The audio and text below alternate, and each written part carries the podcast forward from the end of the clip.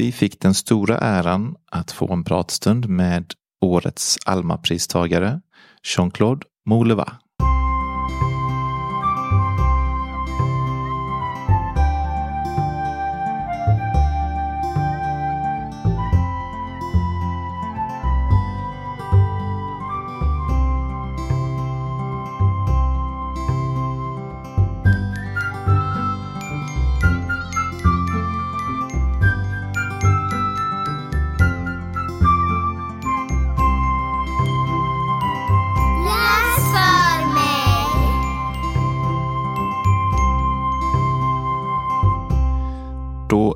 Hälsar jag er varmt välkomna till eh, avsnitt nummer 29 del 3 som är då från Bokmässan i Göteborg där Carolina och Hanna var och pratade med massa språksuperhjältar. Och eh, i denna, denna del så har vi faktiskt fått prata en stund med årets Alma-pristagare som heter Jean-Claude Mourleva. Eh, och jag var ju inte med, men berätta, hur var det? Vad gjorde ni? Hur, hur? Vad gjorde berätta om mitt möte. Ja, men Ja. Vi såg ju ett seminarium, det gjorde vi faktiskt, det kan vi ju säga, vi såg Mm. faktiskt alla våra för- språksuperhjälteförfattare innan på ett seminarium. Så vi fick en liten känsla för dem. Men då satt vi ju då i publiken. Mm. Och det var ju filminspelning, eller allt gick ju Just det, det live. streamades liksom. Ja. Ja. Så det, det var ju en sån känsla. Men om vi tänker på Jean-Claude. Så vilken ödmjuk, fin människa som kom upp där. Mm. Ja. Ja, han verkar, eller han var ju jätte, jättemysig. ja, varför han inte skulle vara det. Men det han gav ett väldigt så positivt och eh, ödmjukt intryck Mm. eh, när han stod där framme och pratade på sin lilla knaggliga engelska. Ja, som man Ja, också känner- ursäktar sig för. Ja, Mm. och så kände man så för det. Men herregud, det, franska är ditt Ja, språk. det precis. är ingen som kräver att du ska kunna Nej. engelska. Lika lite som någon kan kräva att jag ska kunna prata franska med honom. Ja. Nej, men vi hade ju någon annan här som pratar franska, eller hur? Exakt, Ja. det. ja, och då fick jag känna mig lite sådär. Eh, för att jag pratar ju inte dagligen franska så. För det gjorde jag ju väldigt mycket mina fem första år. Mm. Och min pappa och jag pratade med franska, vi pratade ju lite fransk-svenska och det var mycket tillåtet och så. Mm, Så jag var ju lite, det ska, jag, det ska jag inte sticka under stolen med. Nej. Att Jag var lite nervös. Men när han kom in Mm. så var han så chaleureux, han var så varm och så sa han, åh vad du är vacker, sa han. Du vet, och då så försvann all nervositet. Nervositet, ja. Och jag kom på, ja just det, nu kommer vi till den här kulturen. Mm, mm. Där det liksom, ja, det, det Ja, för ni hade ju spikat att ni skulle göra en intervju på franska, liksom. det var det som var avtalat. Ja, och det ja. var ju himla härligt måste jag ju säga att vi har sån tur att ha dig som, som kan Ja. franskan som blev var nog jag ville nyckeln till att det här blev hedra av. honom, ära honom i det. Och så efter en hel dag då hade han haft, han hade ju sprungit från seminarium till seminarium, in i Zoom-möte och så. Mm. Så tänkte jag nu ska han få vila sitt huvud lite och få Mm. ta och berätta om sig och sina böcker och litteratur på franska. Han har ju inte varit översatt innan han fick priset, va? om jag har rätt för mig nu. Jag ska ju vara den lite dumma i det här sammanhanget. Jag behöver inte spela så jättemycket. Men, Nej men det Men- stämmer, den eh, Nej. Jefferson, den, eh, det är ju den enda boken hittills då Ja. som är översatt på svenska. precis, och det är någon kapitelbok för Ja. åldrar, vad tror vi? Ja men eh, från och med nio skulle jag säga, nio Ja. till tolv där, Ja. men även sen så kan man Mellanåldern. Läsa uppåt också. Ja. Det är en spännande äventyrsbok med lite krim.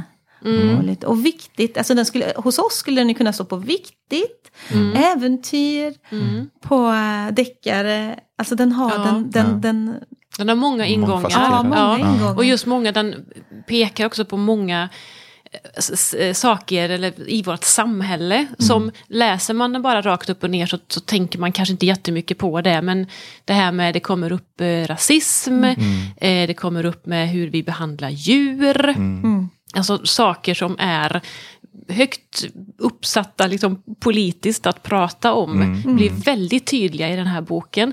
Antingen så läser man det bara, det. alltså läser förbi det, bara ser det som en del i berättelsen. Eller så kan man ju ta exemplen här i och faktiskt diskutera. Absolut.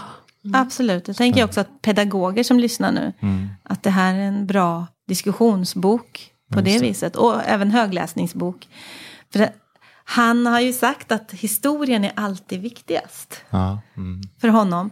Och sen, så han visste ju inte att det skulle handla om djurrätt och sånt. Nej, Men det bara det dök blev upp. så. Det Ja. blev så. Liksom. Hur är hans produktion annars? Hur mycket har han skrivit? Eh, 30-tal böcker, Ja, det både mycket. för vuxna, Mm. eh, unga och små barn också. Så det finns någon bilderbok. Ja. Så han är bred ja, där. det får man ju säga då. Ja, Och det kommer väl översättningar nu. nu kommer det nog komma på rullande säkert, band här kan jag tänka mig. Det hoppas Det ska jag. bli spännande att få utforska det författarskapet. Faktiskt. Ja. Jag är väldigt pepp på det. Ja, Eh, Spännande att se vad som kommer. Jag är jättesugen på Jefferson också. Och det får vi ju säga att om du har lyssnat på de två tidigare så har du förstått att vi tävlar ut signerade exemplar. Och vi har också då ett signerat med en fin hälsning i också från, från Jean-Claude, just boken då Jefferson. Som man kan vinna. Och tävla gör man på biblioteken i Halmstads sociala medier och alla detaljer kommer där i samband med att vi släpper avsnittet, eller hur? ja det stämmer. Eh, ja, fräckt. Och vi har ju bara en sån här. Vi skulle ju tagit ett gäng känner jag. Man vill ju behålla den här Ja, också. Men vi, ska ju, vi, ska ju, vi får ju vara schyssta här mot våra älska, älskade lyssnare. Ja, Och eh, ni kommer ha chansen att vinna detta fina exemplar. det jag tänkte på är ju att um, nu under intervjun så finns det ju ett rent franskt avsnitt om du vill lyssna på det. Precis. Det som kommer nu är ju, där översätter vi. Precis, vi ska ju vara så pass snälla mot er att eh, vi kommer, jag kommer ju få vara Jean-Claude, eller i alla fall läsa hans svar på svenska. Så att, eh, ja, ska vi dra igång med det då? Jag tycker det. Mm. Nu väntar vi inte längre. Nej, här kommer det. Bonsoir et bienvenue Jean-Claude Morleva. Bonsoir, merci, merci de m'accueillir. Oh, merci. Alors, voilà ma première question. Qui est Jean-Claude Morleva Ah, Est-ce que je suis bien placé pour répondre? Kväll och välkommen Jean-Claude Morleva. God kväll och tack för att jag fick komma.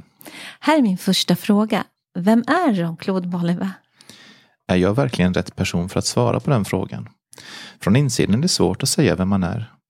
Jag är född 1952 i Frankrike, i en liten by i Auvergne. Jag var en mycket lycklig liten pojke.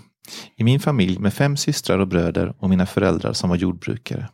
Jag är alltså uppvuxen på en gård med djur och min pappa som också var mjölnare.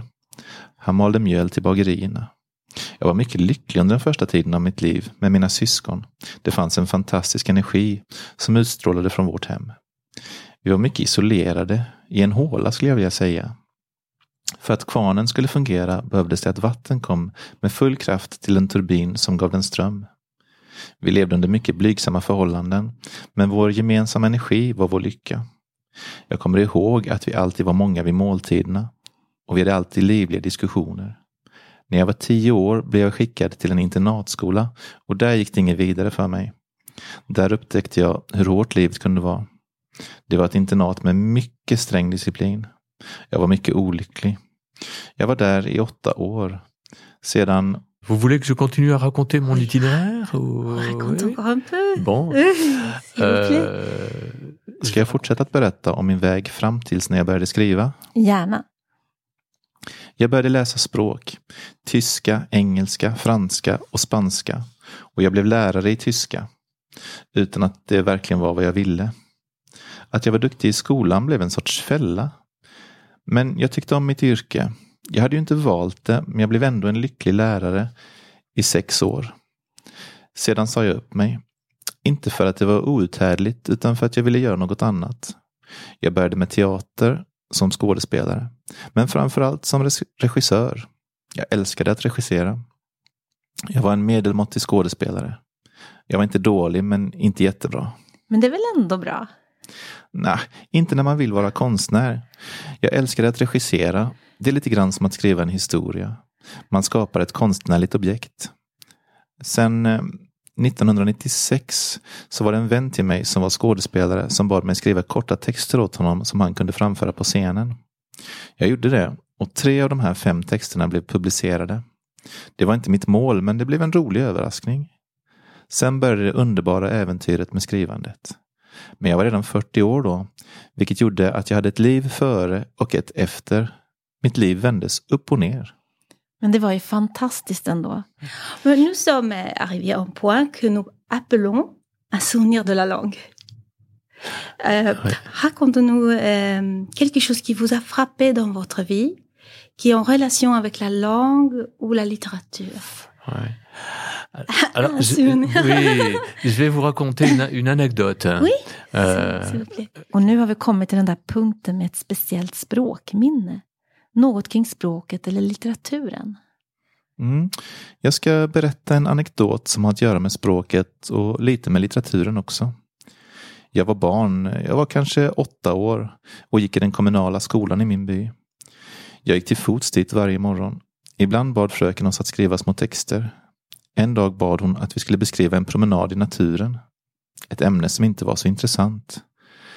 När jag var hemma vid matbordet och försökte göra den här läxan lyste solen. Jag försökte skriva och jag började Solen sken. Min mamma som tittade över axeln på mig sa att det var inte så dåligt, men bättre kan du. Solen sken. Men hur skulle man kunna säga det på ett annat sätt? Mm. Solen stack med sina strålar. Precis som en geting som siktar med sin gadd, dard. Så skrev jag. Jag lämnade in uppgiften till fröken. Nästa vecka lämnade fröken tillbaka våra uppsatser. Hon sa, jag ska läsa upp en uppsats för er allihop. Jag tyckte mycket om den. Hon började, solen stack med sina strålar. Alla eleverna sa bara, va? Jag kände mig illa till mod så jag skämdes och rodnade. Jag var blyg men jag insåg vilken kraft orden kan ha. Jag insåg att de ord som kommer direkt kanske inte alltid är de bästa. Man kan leta lite mer efter något som är starkare och mer originellt. En lisant vos livres, je suis frappée par votre désir de vouloir transmettre avec amour un conte magique, sans pour cela censurer la réalité. Et quelqu'un qui l'on trouve aussi, c'est chez Astrid Lindgren. bien sûr. Mhm. Quel est le secret euh, derrière une histoire euh, envoûtante Ah, c'est un secret, c'est un mystère. C'est un mystère. Même pour moi, il n'y a pas de, de règles. Ja, och när man läser dina böcker upplever jag en önskan att kärleksfullt förmedla en magisk historia. Något jag hittar även hos Astrid Lindgren, utan att vara rädd för att beskriva verkligheten. Vilken är hemligheten bakom en förtrollande historia? Det är en hemlighet. Ett mysterium till och med för mig. Det finns inga regler. Det gäller att ifrågasätta och återskapa allt varje gång. Det är inte någon förmåga som man bara kopplar på. Det är inte som att göra ett bord eller ett par stolar som en snickare.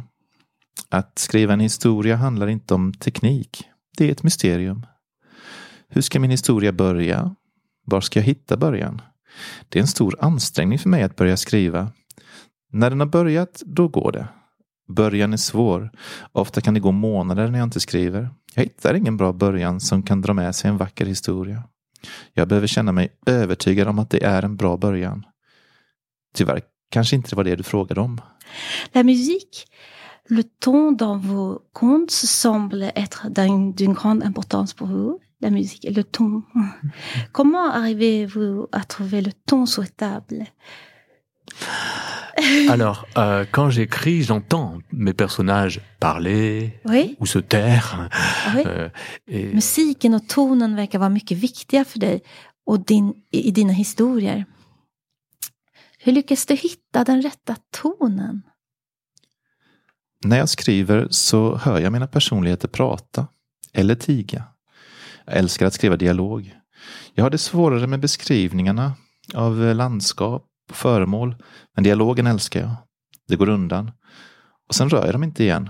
Jag korrigerar dem inte, för i dialogen finns själva livet. Om någon säger lite fel så gör det ingenting. Det älskar jag. En bok kan också vara väldigt bra om den är skriven på traditionellt sätt med perfekt grammatik. Men jag tycker också att en bok kan vara väldigt bra om den innehåller mycket talspråk. När jag skriver så hör jag mina personer tala, skratta. Skillnader i olika ljud och olika röster, som på teatern. Det finns många likheter mellan teatern och skrivandet. När jag skriver undrar jag ofta om det är verkligen är intressant. Håller jag inte på att tappa bort mina läsare? Jag vill alltid ha som en spänd lina mellan mig och mina läsare. Som på teatern, på scenen. Om det inte fungerar mellan skådespelarna och publiken så känner man det. Man märker hur publiken börjar skruva på sig. Det gör ont och det är väldigt plågsamt. När jag skriver är det samma känsla. Repet mellan mig och läsarna måste vara sträckt. Jag får inte förlora mina läsare. Det är intressant. Det behövs en massa energi, eller hur? Ja, folk tror att man behöver en massa fantasi för att skriva, men det krävs energi. Det är en ansträngning och en kamp. En god kamp. Ett maraton. Pourquoi devons-nous lire pour nos enfants? Euh, parce que euh, c'est un moment délicieux Ah, oui. de, de calme. Varför ska vi läsa för våra barn? För att det är ett underbart ögon, ögonblick av lugn med en innerlig kontakt med ditt barn. Jag har fantastiska minnen från när jag har läst för mina barn när de var små. Jag läste alla Roald Dahls böcker, alla Tintin.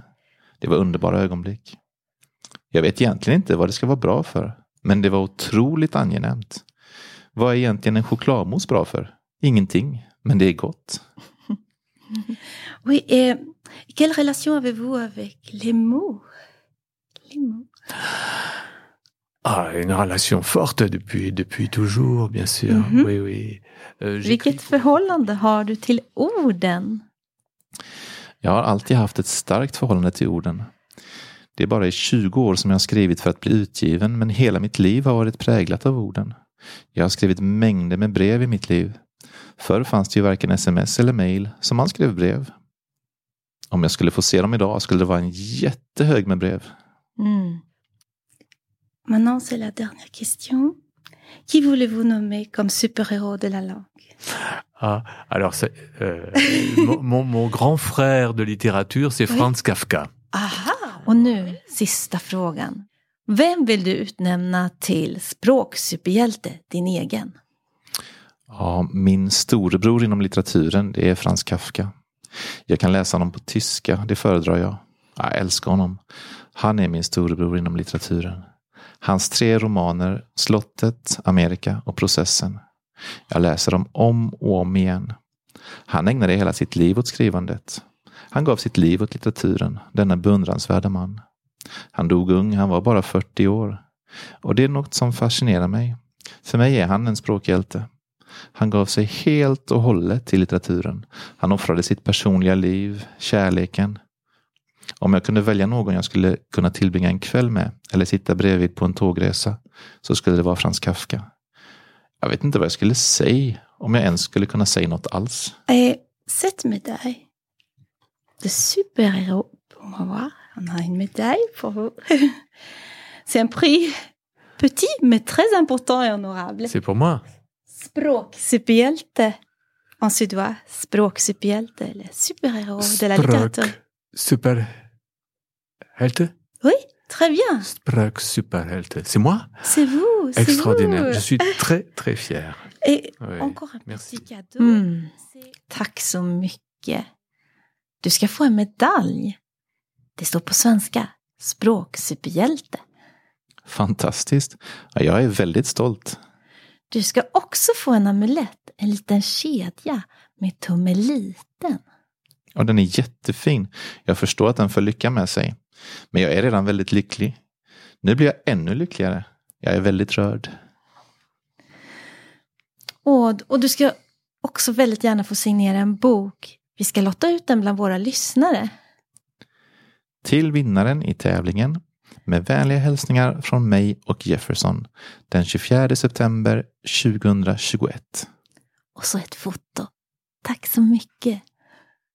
Då har ni fått lyssna till inte mindre än tre författarintervjuer från årets bokmässa. Ni har lyssnat på alla våra delar av avsnitt 29.